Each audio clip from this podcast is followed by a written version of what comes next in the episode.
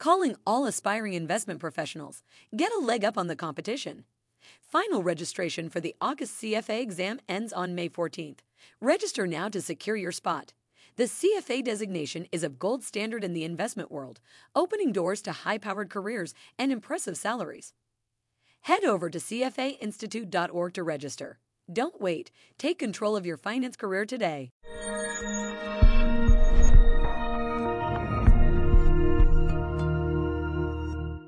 Welcome to this Take 15 interview from CFA Institute. I'm Dave Larrabee. I'm joined by Roberto Rigobon. Roberto is a professor of applied economics at MIT's Sloan School of Management, whose research has recently been focused on international pricing practices and the development of alternative inflation measures. And that's going to be the topic of today's conversation. Roberto, welcome. Thanks for joining us. No, thank you for the invitation. Uh, well, inflation's been a critically important measure for governments, consumers, and investors. Uh, and yet, the way it's been tracked um, hasn't really changed much over time. In fact, in the U.S., we're still measuring the same way we did decades ago, just uh, by surveying retailers and other businesses. Um, but you and a colleague at MIT may have uh, developed a, a, better way to track prices. Um, so, if you would, describe the Billion Prices project to us, and including what inspired it. Perfect. Uh, so, so I, I don't know if this is better. I will, I will actually say this is different. So, but uh, just a clarification. Um, so this is uh, what we do is we collect uh, data from online retailers. So and if you think about it, um, yeah, there are some sectors in which it makes a lot of sense to collect the data from online, uh, electronics, uh, clothing, uh, hotels, airline tickets. We mostly buy those items online. So those sectors are very well represented. So what we do is we go collect data online. Uh, then we have like a hybrid approach uh, where we uh, try to combine the things that we learn uh, from online and the learn, things that we learn from statistical offices. Um, sectors where we don't collect good data will be, for example, healthcare and education. And then we put them together and construct indexes that are alternative in the sense of methods and data uh, gathering. This all started with a student of mine, Alberto Cavallo, he was um, a PhD student at that time, and, uh, and he wanted to compute the inflation rate of Argentina in 2006, 2007. Um, so he came to my office and, uh, and for seek of help, and, and also because he, he knows that I was interested in trying to understand inflation rate internationally. And uh, he had found this way to download data from online retailers. And uh, and from that, we just uh, built a whole project and we moved from one country to the other. So it grew in a very disorganized fashion. First, it was Latin America food only. But then when we moved to the United States, uh, that's when we realized that it was not only about food, it was about everything. And so you can have prices of haircuts. I mean, nobody gets a haircut online. I mean, unless they get our haircut. Our haircut online you can get. but, but, uh, but the prices of haircuts are online, the price of services are online. So, right. so we learned, we had to learn how to do that. So it took a while, but, uh, but that's, it started by just trying to compute the inflation rate in Argentina. Right. So how does your uh, index compare uh, in terms of composition to the U.S. Uh, consumer price index, and, and how is it correlated with the CPI over time? So I would say this for every developed nation in general, about 60% of the indexes that we construct are based on online data. I, I mean, so let me explain what is not there. So, healthcare, education, lawyers, the price of lawyers, that doesn't even exist online. You don't know what a lawyer will charge you ever. Okay, so, um, and there are some sectors of services that will not be present online. So, th- that is a significant proportion of the CPI. Then there's another one that is uh, kind of identical to the statistical office, which is real estate uh, we're kind of using the same uh, data source, so, so that will be identical. So 40%, when you add all those sectors, that will constitute about 40% of the CPI, so the, it is identical. Now, how does the index, the daily index that we produce, behaves?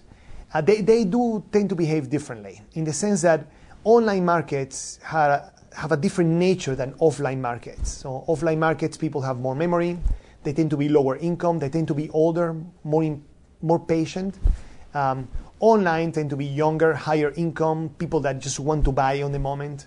Um, and that means that stores know that, and they, they will have different dynamics behavior. So if you want to increase prices, offline you will increase prices slowly.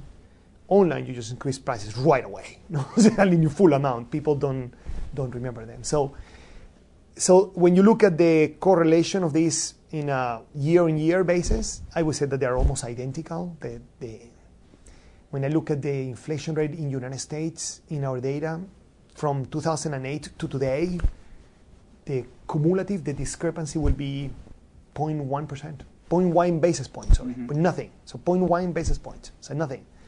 Uh, so, um, um, so that's it. It's just tiny the discrepancy, and that will be true everywhere. But when you look month by month, uh, the discrepancy can be very big because one is acting much faster than the other. Right, right, okay. So now you don't include online only retailers like Amazon in the index. Uh, no. Why is that? Oh, very, so, so actually, uh, great, great question. It's not a matter of principle, uh, like what we do. Most of the retailers that we include uh, allow us to get the data. I mean, the biggest limitation truly will be am I allowed to get the data or not online? So, so uh, that, that would be the first order. The first order. So sometimes uh, many pure online uh, stores uh, will say you cannot download our data. Um, uh, Amazon, for example, will be an example uh, that says you cannot web scrape. but other purely online retailers will say fine. So that's the first order. Then the second one, we actually pay attention to how representative the online retailer is. I mean, at the end, we want to compute an inflation rate that is representative of the United States or Japan or Germany. So we want to collect from a retailer that is representative of what is happening in that country. So, so if I have a purely online place to sell airline tickets, then it's fine with me. Uh, you see? So th- then I will collect from there. So, I mean, uh, I'm pretty sure the webpage from American Airlines is super representative of American airline prices. so, so when you go to American Delta United, uh, say, uh, you know, Southwest and JetBlue, well, that, that seems to be the place where you would like to collect the prices.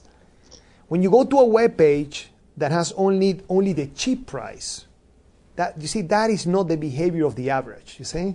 Even though you and I might buy the cheapest ticket for mm-hmm. vacation, that is not representative. So the biggest challenge here is what is representative. So we look at all the web pages and we feel this is a representative price of a transaction that actually takes place.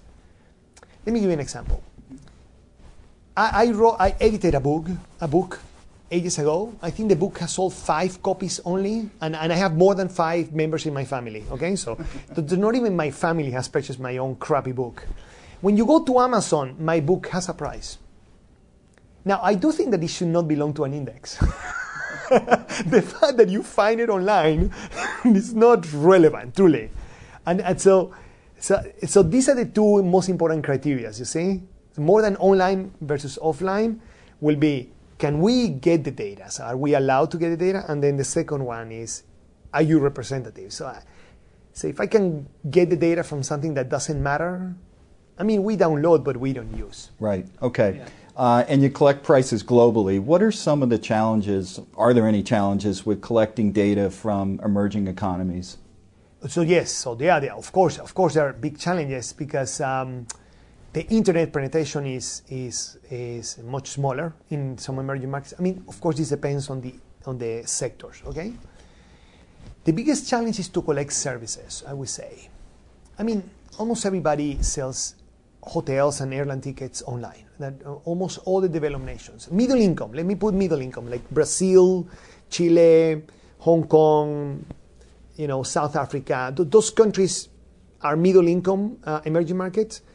They will s- a lot of the things that we had 10 years ago, they have today. Okay, so so airline tickets, um, uh, things like food prices will be online, but they don't do the transaction. They put like the catalog of prices, you see? So it's not a transaction price. You have to be more careful. Clothing, the same. Clothing, they put the catalog, but they don't sell. And you remember when we used to have the menus on I, online that that was like a PDF? Sure. Uh, well, that's more or less where they are right now. So that means that, by the way, those challenges we know how to solve, so, so it's good. But the biggest problem are, are services. And then uh, also understand the procedures of the statistical offices. When I go to Germany, the statistical office is very willing to share procedures. They're very transparent. And that allows me to understand how should I use the data that we gather. You see? I mean, they have a lot of knowledge about what is the relevant inflation rate in Germany. So when they share that information with us, we are able to translate that into retailers that are online. Some emerging markets are a bit more less transparent than others. Let me put it that way. so, um, so countries, some countries are very open, like uh, Brazil is super open, Chile is super open, and therefore in those places it's relatively easy uh, to understand how to collect the prices from services online and how to translate that into something that is relevant. But uh, when, they, when they're opaque, the only thing that we can do is to construct like a sub-index, like only food or only clothing or only electronics. I mean, just it's very limited our ability, mm-hmm. and because I don't know how to translate one to, into the other. Sure. That, that's the biggest. Now, when you go to frontier economies, they just don't have web pages. So Alberto Cavallo, uh, can, uh, he has continued uh, working his research in developing more and more techniques. He has a new technique where you take a picture of the of the item. It's, it's an app he has two. One is just a picture, and the other one you just impute. You take a picture and you impute the price.